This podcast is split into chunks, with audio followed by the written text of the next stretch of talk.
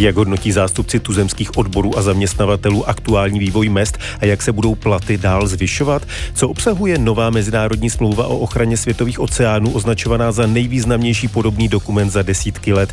A představíme také anketu k našemu blížícímu se výročí, ve které vybíráme nejoblíbenější rozhlasové herce a herečky posledního století.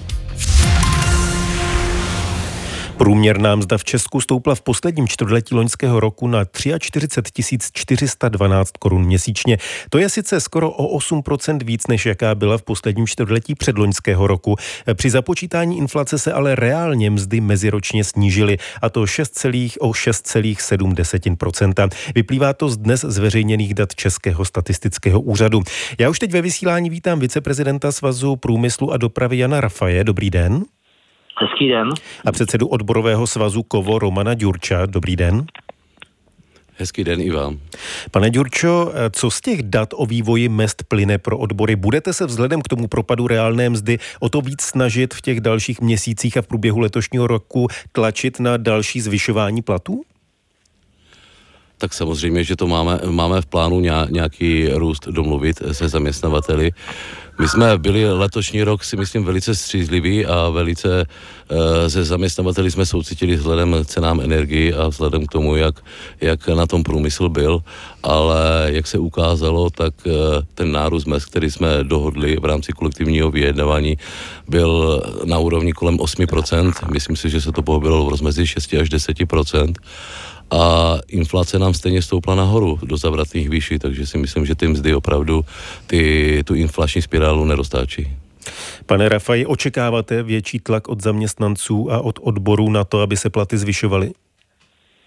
Tak samozřejmě dá se předpokládat, že za dané situace, kdy reálné mzdy klesly, eh, že takový tlak bude. Je to obvyklé, přichází to v kolektivní vyjednávání a pokud žijeme v těch normálních dobách, tak skutečně reálná mzdy i, i roste. To znamená, kolektivní smlouvy ve firmách se vyjednávají na úrovni inflace.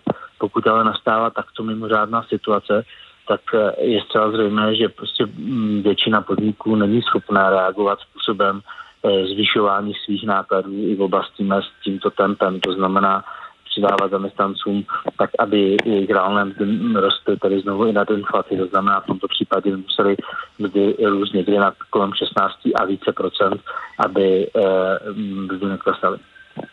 Jakou z pohledu eh, zaměstnavatelů v průmyslu a dopravě vidíte reálnou hranici, reálnou možnost zvyšovat platy v letošním a příštím roce? To je dotaz. Na pana Rafaje. Eh, tak samozřejmě bude se to odvíjet eh, od dalších faktorů. My ještě ne, nemáme přesně jasnost, zda jsme dosáhli inflačního stropu nebo ne. Eh, předpokládá se opět, že ty mzdy porostou výrazněji než v dobách předchozí a teď je otázka, jak, jak se bude dál vyvíjet inflace. Určitě nejsme schopni se bavit o růstu mest v dvouciferných číslech a rovněž budeme muset se snažit o to, aby eh, náklady ve firmách, eh, aby firmy byly schopny prostě konkurenčně tohle ustát. Takže eh, to celé jednání je před námi. Předpokládám, že začne někdy na podzim. Mezitím se bude vyvíjet celá situace. Pane Ďurčo, jakou představu mají odbory? Tak my samozřejmě máme představu takovou, že pokryjeme inflaci a reálné mzdy. Ovšem je nutno říct, že půjdeme eh, podnik od podniku podle toho, v jaké situaci se bude jednotlivá firma nacházet. My pevně věříme, že vláda České republiky konečně začne pracovat na snížení inflace tak, aby jsme mohli pokryt opravdu reálné mzdy. E, to znamená, když před chvílí pan Rafaj říkal, že dvouciferné navyšování platů není reálné, tak eh, vy se o to přesto budete pokoušet, pokud říkáte, že chcete pokryt inflaci? Tak ono je potřeba, ono je potřeba zdůraznit, že jsou firmy, které mají teď nadměrné zisky, tam určitě se budeme pokry, snažit pokryt e, inflaci, ale já pevně věřím, že ta inflace do konce roku spadne na nějakou opravdu přijatelnou hodnotu.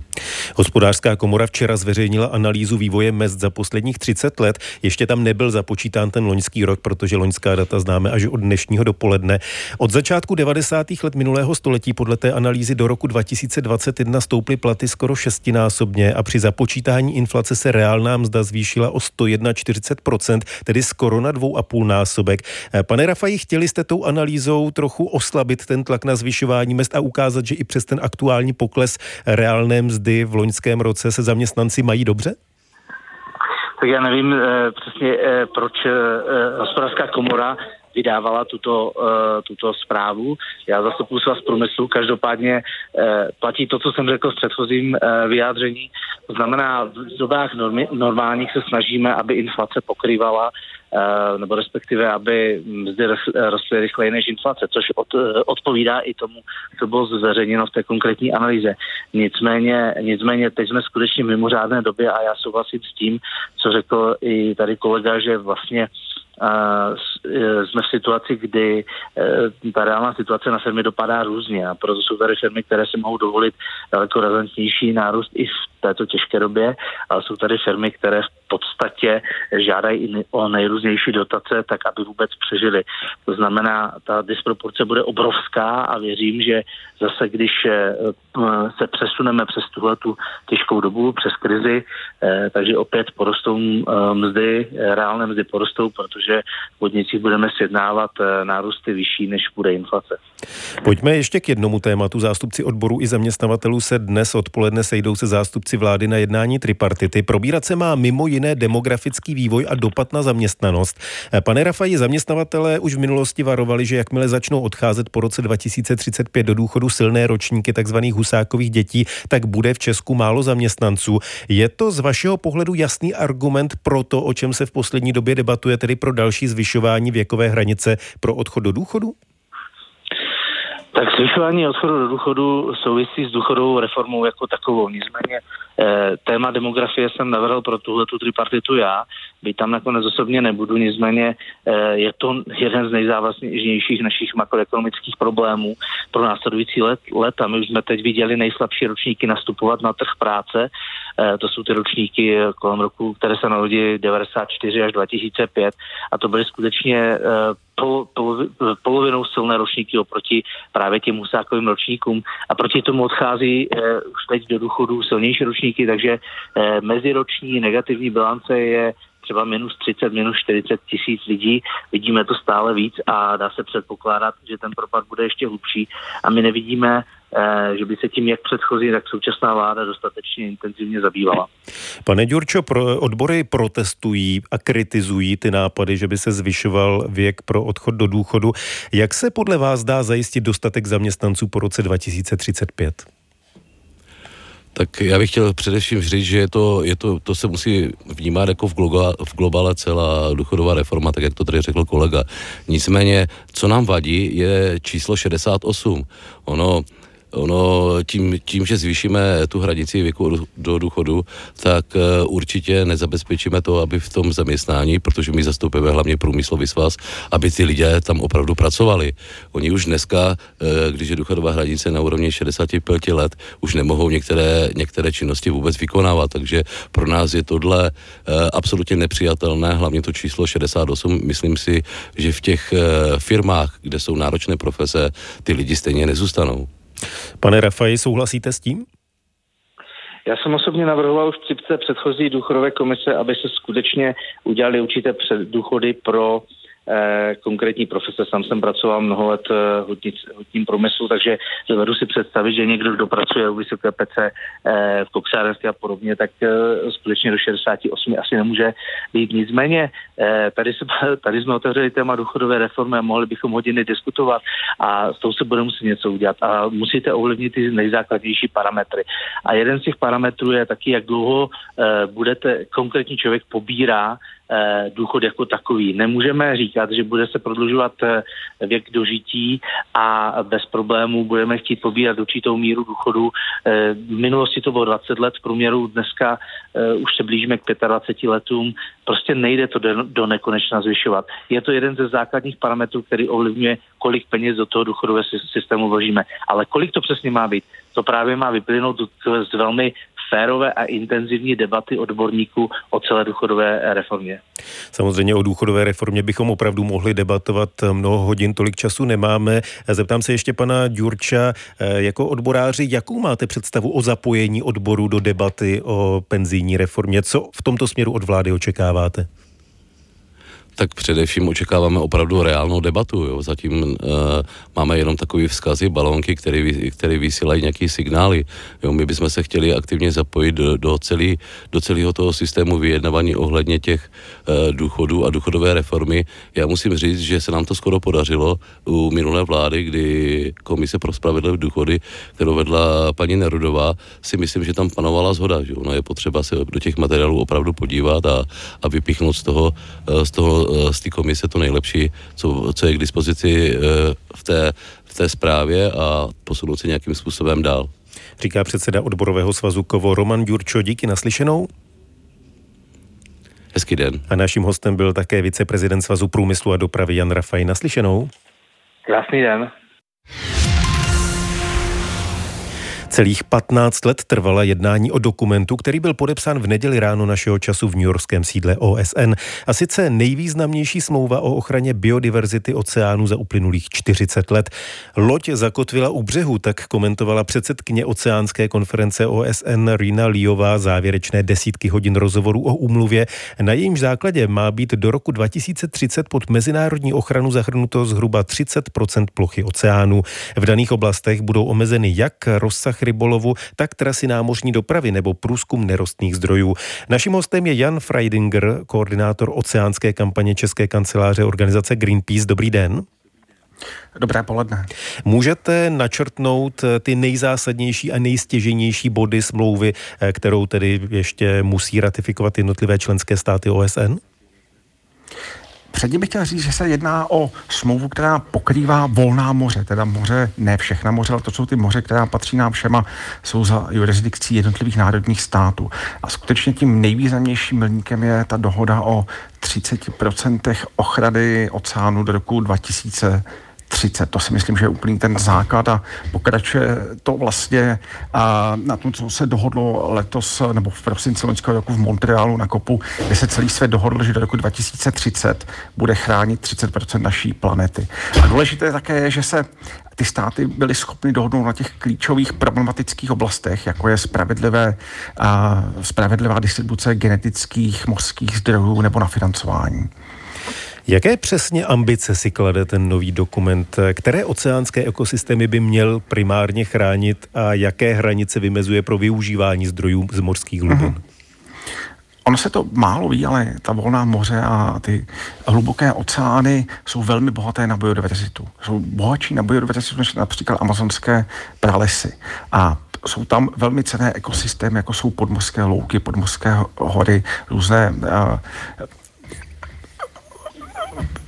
velké části oceánu, které pokrývají chaluhy a, a podobně. Takže a těch eh, ekosystémů je celá řada, ty je třeba vytipovat, my už jako kdyby jsme to udělali a vybrat ty nejcennější a ty chránit. A ta ochrana bude v několika stupních, buď bude plná, nebo se budou částečně využívat, ale to už je zase na další dohody. Bude to trvat asi a ještě chvilku, než se přesně všechny státy dohodnou, kde a jaké ekosystémy se budou chránit. Ale ty ekosystémy jsou klíčové pro přežití naší planety, protože nejenže oplývají velkou biodiverzitou, a, ale vlastně pohlcují i velké množství skleníkových plynů, oxidu uhličitého a bez těch zdravých oceánů a těchto zdravých ekosystémů vlastně naše planeta nemá šanci se s tou změnou klimatu popasovat.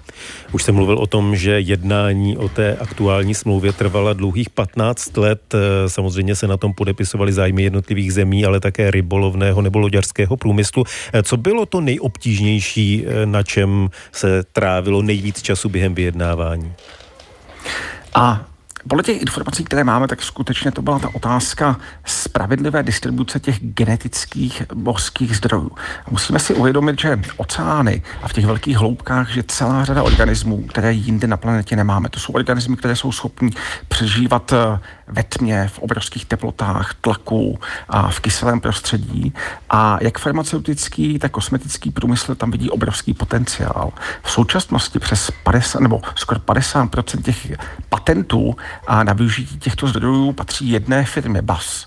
A to byla oprávněná námitka především těch států globálního jihu, a aby tyto zdroje a toto bohatství bylo nějakým způsobem spravedlivě rozděleno, což se evidentně pomohlo, mi, eh, což se povedlo, my ještě neznáme detaily té umluvy, ale ty státy s tím souhlasily a zároveň jde jako u většiny podobných mezinárodních smluv o finance, kdo všechno bude financovat ten výzkum, tu zprávu a tam skutečně Evropská unie a další státy dali na stůl finanční částky, se kterými ten jich souhlasil. Poprosím ještě stručně, už jsem mluvil o tom, že tu smlouvu musí ratifikovat jednotlivé členské státy. Eh, může to ještě někde narazit?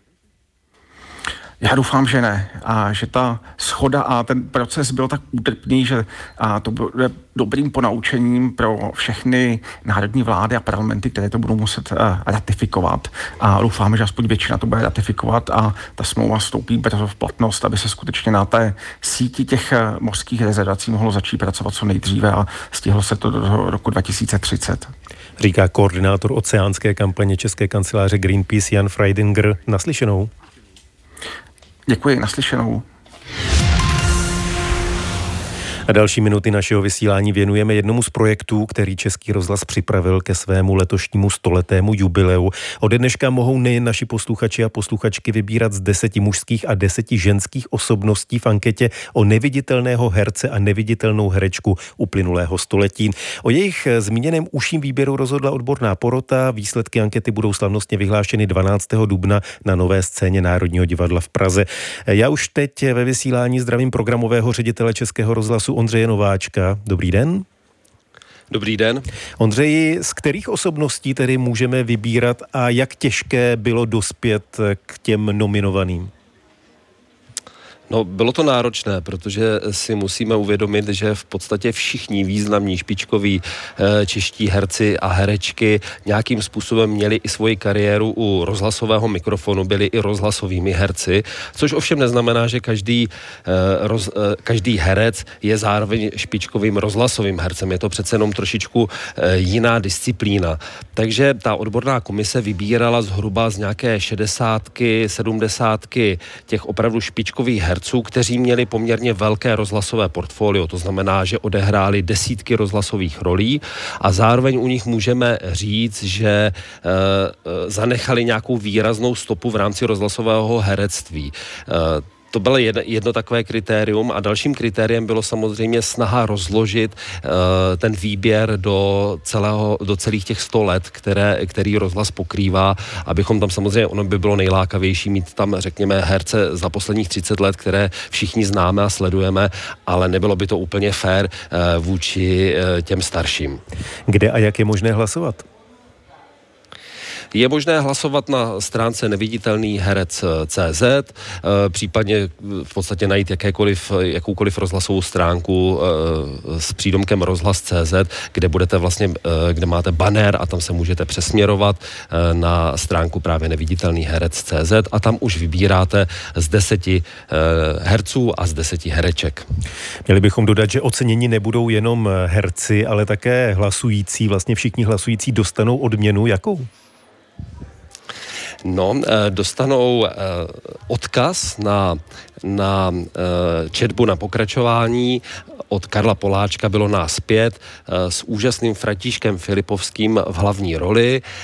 Nicméně řeknu, že zrovna František Filipovský mezi těmi nominovanými není, proto jsme právě vybrali tuto četbu, abychom mu nepřisoudili nějakou neférovou výhodu. Mimochodem i to svědčí o tom, jak ten, ten výběr byl složitý, protože se i takové, takový špičkový herci, jako je František Filipovský, eh, do té závěrečné nominace nemuseli probojovat. Už jsem říkal, že vítězové nebo vítězka a vítěz ankety o neviditelného herce století budou vyhlášeni 12. dubna na nové scéně Národního divadla. Můžeš už prozradit, na co všechno se můžeme předpokládám i ve vysílání Českého rozhlasu těšit? Tak především eh, všichni posluchači si ten večer mohou naladit, eh, protože bude eh, vysílán jak na radiožurnálu, tak i na stanici Dvojka a Vltava. No a bude to taková velká oslava lidského hlasu a zvuku obecně a možná můžu prozradit, co bude ta hlavní cena pro vítěze. My totiž ten vítězný hlas, nebo dva hlasy, herce a herečku, tak říkajíc, vystřelíme do vesmíru, kde bude už na věky putovat. Takže e, bude to opravdu taková, bude to prostě celé o zvuku a o, o hlasu lidském. Říká ředitel programu Českého rozhlasu Ondřej Nováček. Díky naslyšenou. Naslyšenou.